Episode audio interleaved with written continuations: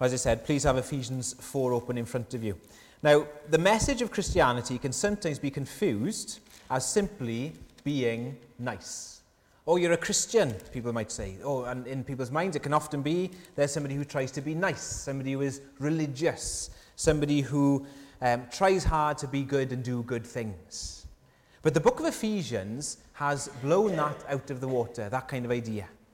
The book of Ephesians has been showing us that the message of Jesus and the message of Christianity isn't just a little change of lifestyle, it is actually part of God's plan to fix everything. We're told in chapter 1 that God's plan is to bring everything together under Christ. Everything at the moment is fallen apart relationships uh, and um, countries and nations and our bodies, everything's falling apart, but Jesus is one day going to bring it all back together. He's going to fix it. That's what the gospel message is bringing us to. That's what it's pointing us to. And part of God's plan in bringing all things together, at the central part of it, is the church, God's people. Now, the church in Ephesus, remember, would have felt small and um, and inferior and insignificant because of the size of the temple that was in Ephesus. And every day they'd have that reminder that people come from all over the world to worship this goddess there. And there they were meeting in, a, in their homes or in small groups, thinking, who are we? We feel small. We feel massively going against the flow. But in the same way, can't we feel that? We can feel small and insignificant. We can feel like we're going against the flow and we can feel irrelevant we can feel discouraged. But over these first three chapters, Paul has been painting this huge, glorious picture that God's plan, at the center of it, is his people and how precious we are to him. Part of God's plan to help us to keep going in the faith is one another. We need each other. We need the church to help us in our spiritual walk. But there's a problem, isn't there? This grand plan, this glorious plan at the heart is the church. The church is there to help us to keep going and to support one another. But so often the church can be the place of real heartache and division and tensions. And instead of being an encouragement to us, can end up bringing us a big discouragement, can end up being a real source of hurt and pain. So here this morning, as we come to chapter 4, as I said, the, the, the, the part two of the book, where we're now being told, look, because of chapters 1 to 3, all that is true now, this is how we're to live. He focuses in, the first thing he says is he wants us to see that we need to be united together. The believers need to be one, need to be connected, need to be united. So, how can we be united as Christians? Let's look at four things from this passage. We need to know something, live something, show something, and see something. Let's look at the first one. We need to know the gospel. If we are to be a united people, we are to be one together, not divided. We need to know the gospel. Now, look what Paul says in verse 1 of chapter 4. I, therefore, therefore, I urge you to walk in a manner worthy of the calling to which you've been called.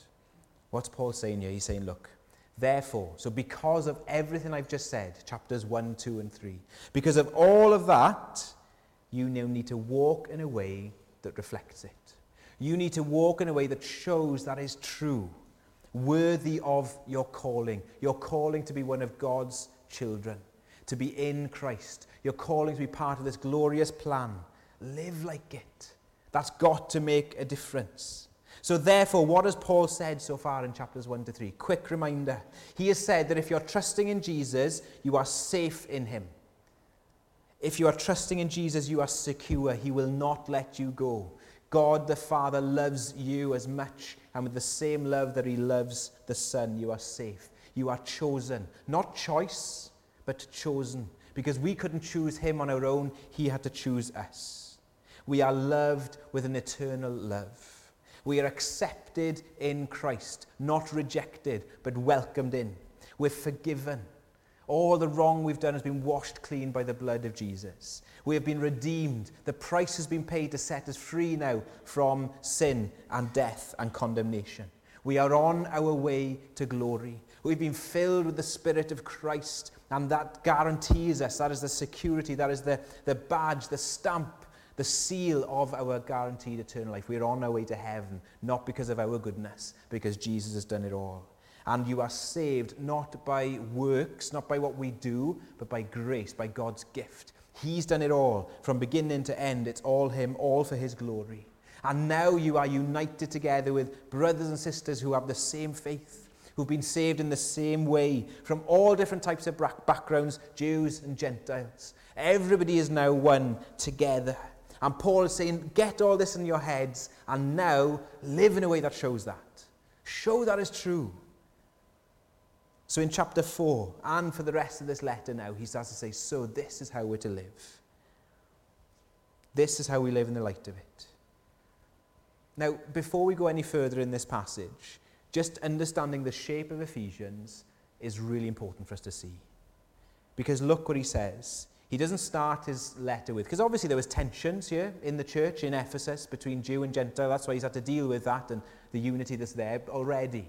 He doesn't start by saying, right, you lot, there's divisions, there's tensions here, sort it out. He doesn't say that, does he?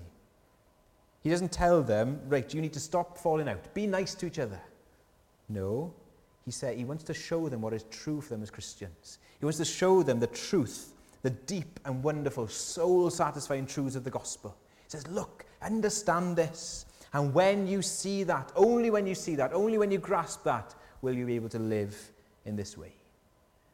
Now, we need to see that chapters 1, 2, and 3 come before 4, 5, and 6. Now, I know that's basic maths, but we need to see what's taught there comes before the second part. Because, again, this is so often misunderstood with um, Christianity and followers of Jesus.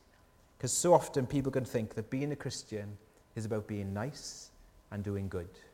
And so if you're ever, if you've ever said, I could never become a Christian because I couldn't keep it up, if you've heard that said, that person or you just haven't grasped what true Christianity is about.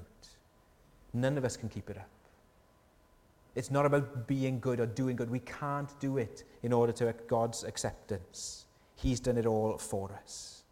Now, a good way to see this in, in action as well is in the Old Testament, in Exodus. We often go back to Exodus. A, it's a great picture of salvation. Because there they were, God's people in Egypt, slaves under these tyrants, the Egyptians. And God came and he set them free. He used Moses and he came and they were slaves, set them free, took them to Mount Sinai, and there said, I am your God, you are my people. That was like ma- the marriage point, the marriage ceremony. I'm committing myself to you.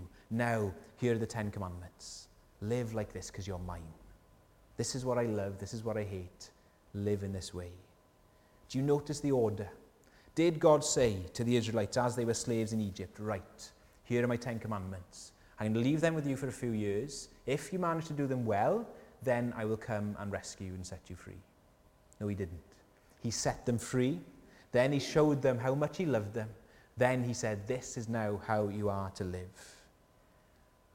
So today, if you're putting off trusting in Jesus because you think you wouldn't be able to keep it up, because you're not good enough, if you think, oh, there's no way I could be a Christian, I, I'm just, well, please look again at what is the Bible is all about.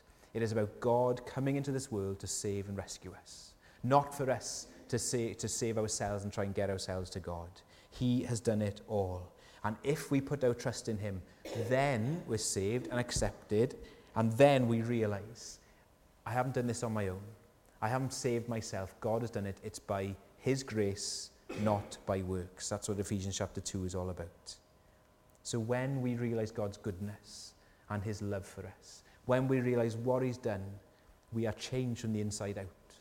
Suddenly we realize God isn't an ogre in the sky who demands us to do things just for the sake of it. No, He's a loving Father who loves us and wants what's best for us. So His commands are good and right, and we can trust Him. Only in the light of the gospel do we see that. How our hearts are transformed by the love and the glory that he's shown us in the gospel. As one person has put it very helpfully, religion says, if I obey, then I am accepted. That's what a religion would say. I have to do all these certain things, then maybe God will accept me.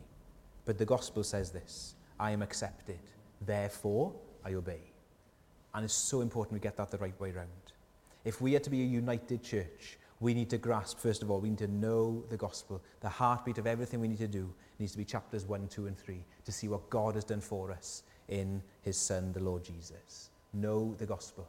Secondly, we need to live the gospel. So let's jump to verse 3 now and see what uh, Paul says there. He says um, that there we need to maintain the unity of the Spirit in the bond of peace. Maintain the unity of the Spirit in the bond of peace. Now remember, Paul is writing to a church in Ephesus which has got Jews in it and Gentiles. We've seen before that these two groups of people wouldn't normally have mixed. They wouldn't have been in each other's homes. They'd have avoided each other. But now they are brothers and sisters in Christ. Now they are one. And so verse 3 is showing us look, you need to maintain the unity. Now look what that's telling us. The fact that that is here shows us that unity in a church isn't just automatic. It doesn't just happen. Now, you know, otherwise Paul wouldn't need to mention it here. And he wouldn't need to mention it in other letters where he does. And it's worth us pausing again here. We know that many of the letters in the New Testament are written to churches because there's tensions there. We can often think of the early church as the, um, an, a, a church that didn't have any problems at all. But no, straight from the off, there were tensions, there were divisions. There, there were people falling out, there were problems. And here again, Paul is saying, maintain the unity, watch out, be careful. This is something you're going to have to work on. This won't be automatic. We need to work at this. And time and time again, when Paul addresses, it's so important for us to see that this is a priority. Remember Jesus in John 17. He is praying there just before he goes to the cross. The glorious prayer there of what is on the heart of the Son of God before he goes to the cross. And how does that prayer end? He says this I don't ask for these only, that's the disciples, but also for those who will believe in me through their word, that they may all be one, just as you, Father, and are in me, and I in you, that they also may be in us, so that the world may believe that you have sent me. The glory that you have given me, I have given to them, and they may be one even as we are one. I in them, and you in me, that they may become perfectly one so that the world may know that you sent me and loved them even as you loved me. Do you see, Jesus is praying for it. So he knows that this is something that isn't automatic, something we're going to have to work on, something that we're going to have to put effort into. So as we think on that, do you see, it shouldn't surprise us if there's tensions in churches. It's been there from the very beginning we'll go on to see next time that actually one of the reasons is because we're all spiritual babies. we're immature. We need to grow in different areas. We need God's help with that. But we've seen, haven't we, already in Ephesians, we are being joined together. We are being built together. We're works in progress. This is a building site. And on a building site, you need a hard hat to prepare for things that are there. You know, we pray, don't we, that many people would come to know Jesus. We pray that people in our valley would come to love and trust him. And when people come in to trust in Jesus, there will be issues and people things that people are struggling with. There'll be tensions and personality clashes, and we need to be aware of that. Maintain the unity. Keep praying for it. Don't take it for granted. As a church, we're so thankful, aren't we, for the unity and the love and the bond that we have together here. But we can't take it for granted. We need to keep praying for it and seeing as we look at this some of the practical things we can put into place. So we need to remember the gospel. We need to live it. Now, if we live the gospel out, this will help us with this truth as well, that we need to maintain the unity. Because what does the Bible tell us? Well, naturally, we're born opposing God. we we are enemies of His. We put ourselves first, not God. That is our natural kind of inkling. Our, our uh, leaning is not towards serving and loving others, but to serving and loving ourselves. And even though we're saved, we're forgiven, we still have the flesh, don't we? The, our old self is still there. And so we still have these, these natural kind of um, desires to want to just serve ourselves, have our own way, think what's best for us. We still have this flesh, this sinful nature, until the day we die, until we go to glory. So when we put all that together, what have we got? We've got a group of sinners struggling in different ways with our different struggles, with our different sins and different weaknesses. We've all got different ideas and different priorities and different views. We're going to wind each other up and clash together at points. We're going to say things that are going to upset each other because we are works in progress. So when someone upsets you, or says something that hurts you, or rubs you the wrong way, please remember they're not the finished product. And as you remember that, remember as well that you yourself, I am not the finished product. I have a big potential to upset others. I have a big potential to uh, be full of what I want and not what others want. As Jesus says, isn't it? When you see someone sin, you've, you might see the sawdust in their eye, but remember you've got a plank in your own. It should keep us humble, it should keep us um, aware of our need. There's a book on marriage, and the title is very helpful. The title is this When Sinners Say, I Do. And even the title is helpful, isn't it? Because it shows, look, there's two people who are sinners coming together and committing to one another. So does that mean that marriage is going to be easy? Of course not. We've got two sinners coming together. It's realistic. And in the world, in the, in the, when we think of our church, we're all sinners coming together, and so we're a work in progress. We need to live the gospel, have those realities in mind. We may, can easily upset others, and others can easily upset us. And remember that, keep that in mind. Live the gospel. So we need to know the gospel. Remember, chapters 1, 2, and 3 become four, before 4, 5, and 6. We need to live the gospel, maintain the unity. This isn't automatic. And the third thing is this we need to show the gospel. Show the gospel. Now look at verse 2 now. Let's read from verse 1 just to remember what's there. I, therefore, a prisoner for the Lord, urge you to walk in a manner worthy of the calling to which you've been called, with all humility and gentleness, with patience, bearing with one another in love. So Paul tells us look, if you grasp chapters 1, 2, and 3, this is what it's going to look like. This is the heart that it looked like. And it's interesting, isn't it? That Paul doesn't say, so this is the structure you need to be united together. These are the things to put in place.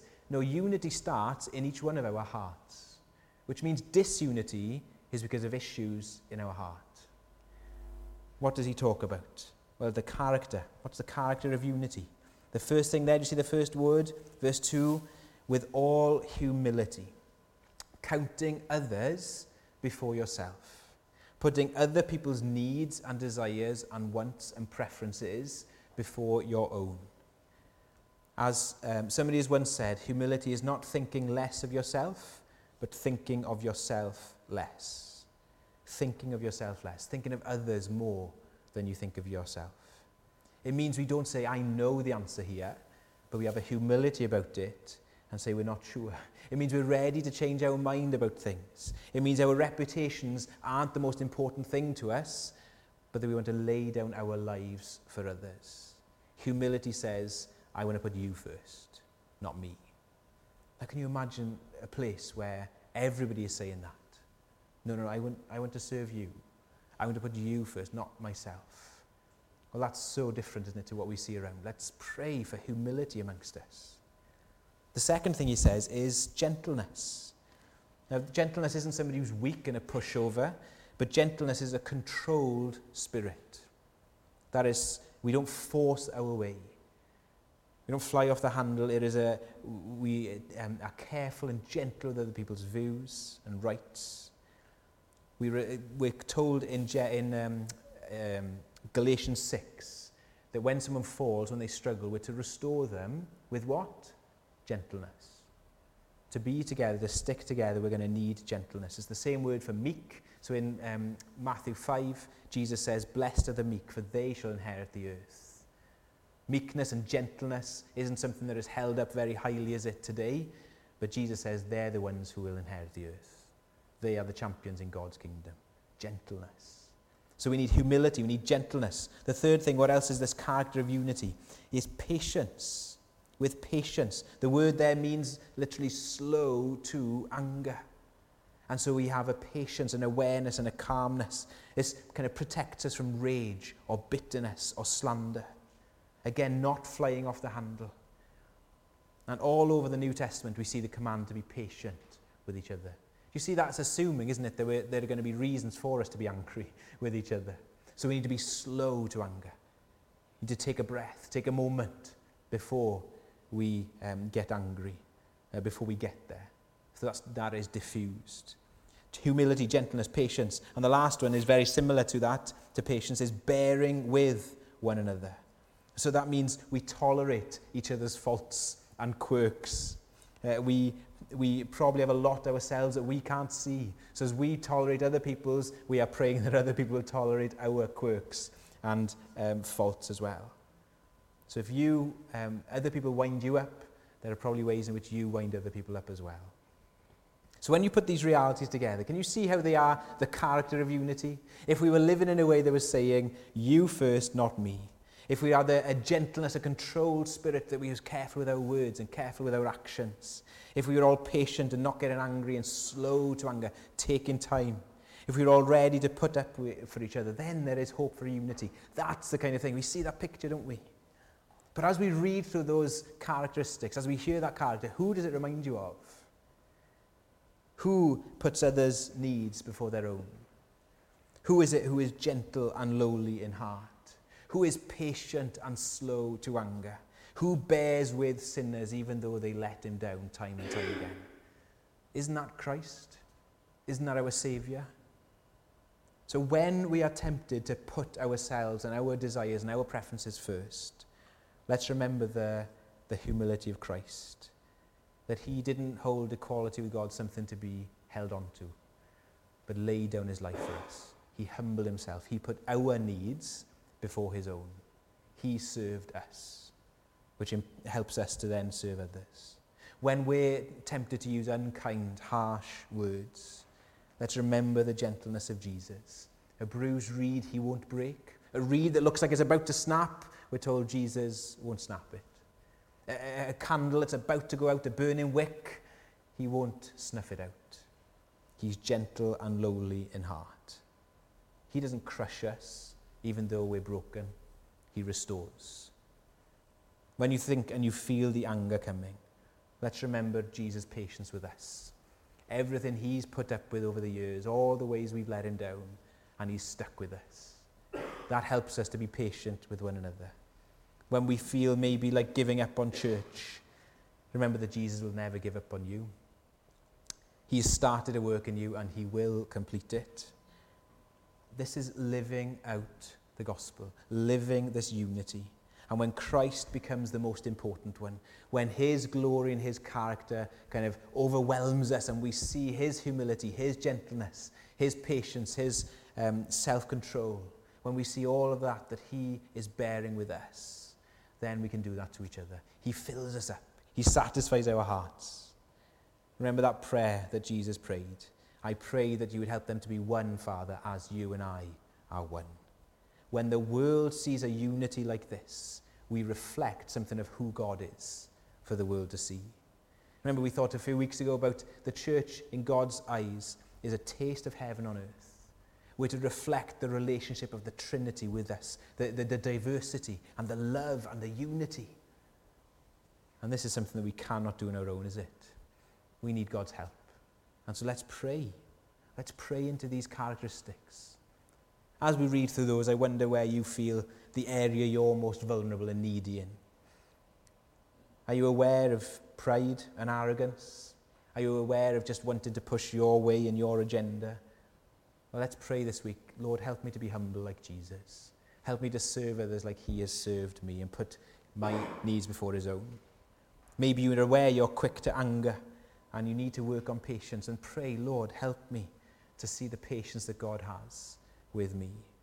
Maybe you, you're aware you're insensitive. You can be rough with people. You, you're, you're quick to impose your ways on them.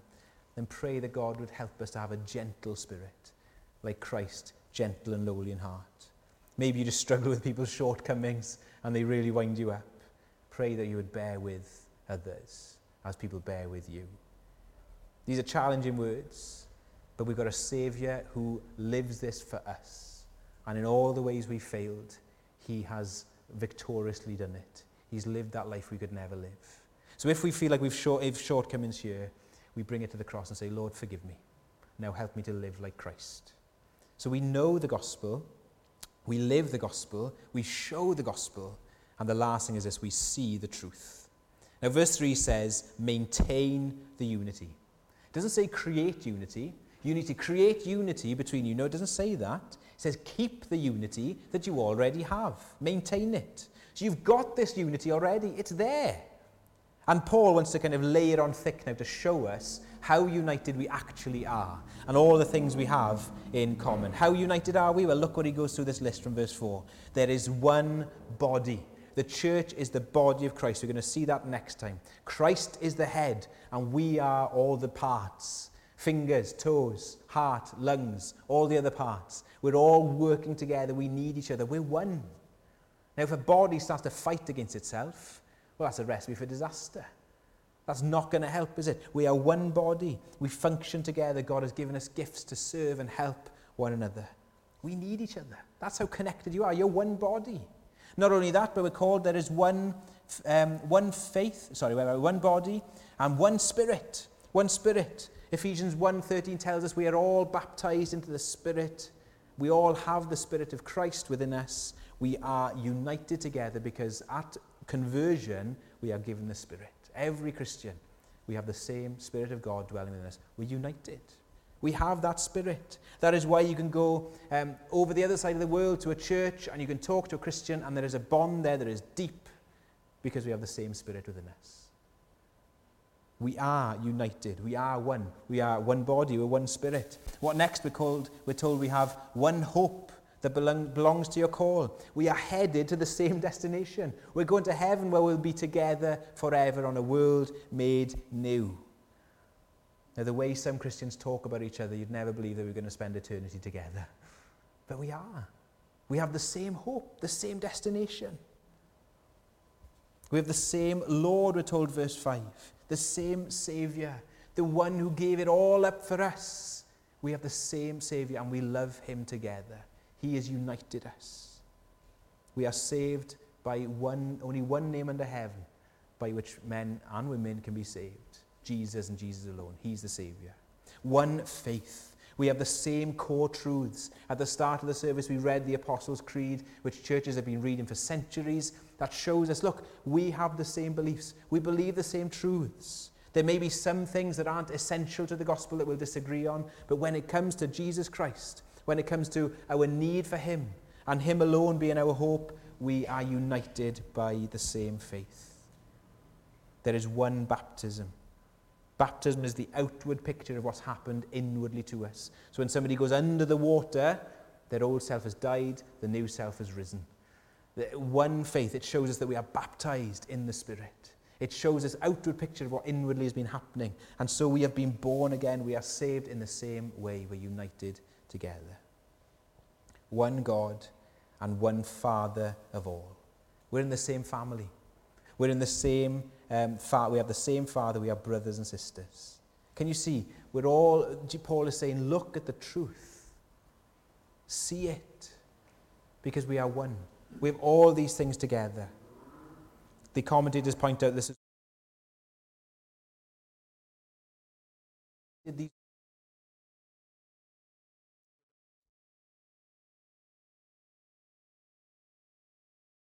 said it, they would remind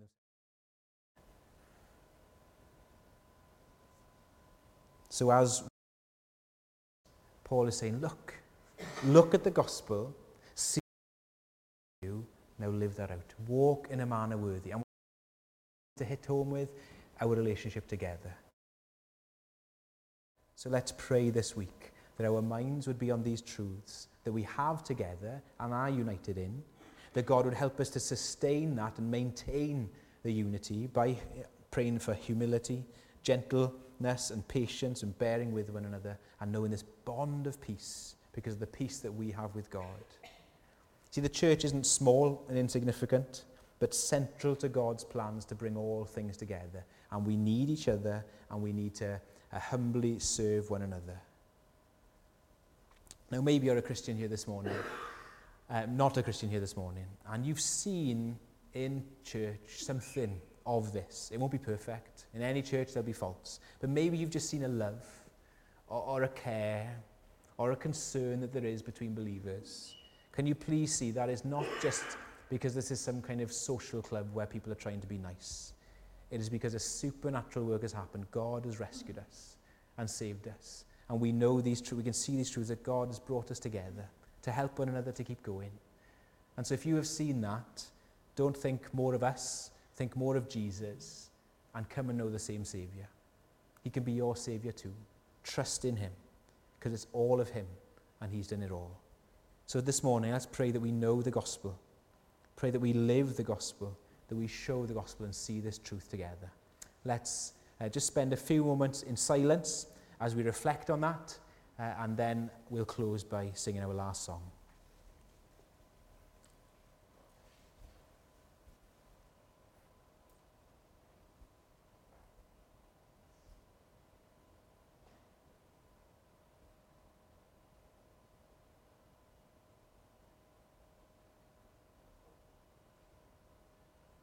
Father, these words are so hard to hear because we know, Lord, that uh, so often churches can be places where there is uh, tensions and, and troubles and struggles. But we thank you, Lord, that we come to a God this morning who has served us in the way that you ask us to serve others. Thank you, Lord Jesus, for your humility. Thank you for putting our needs before your own. Thank you, Lord Jesus, for your patience with us, that you are slow to anger. Thank you, Lord Jesus, that you are gentle with us gentle and lowly in heart. Thank you for bearing with us and not giving up on us. Help us, Lord, to reflect Christ in our life together as a church. And we pray this in Jesus' name. Amen.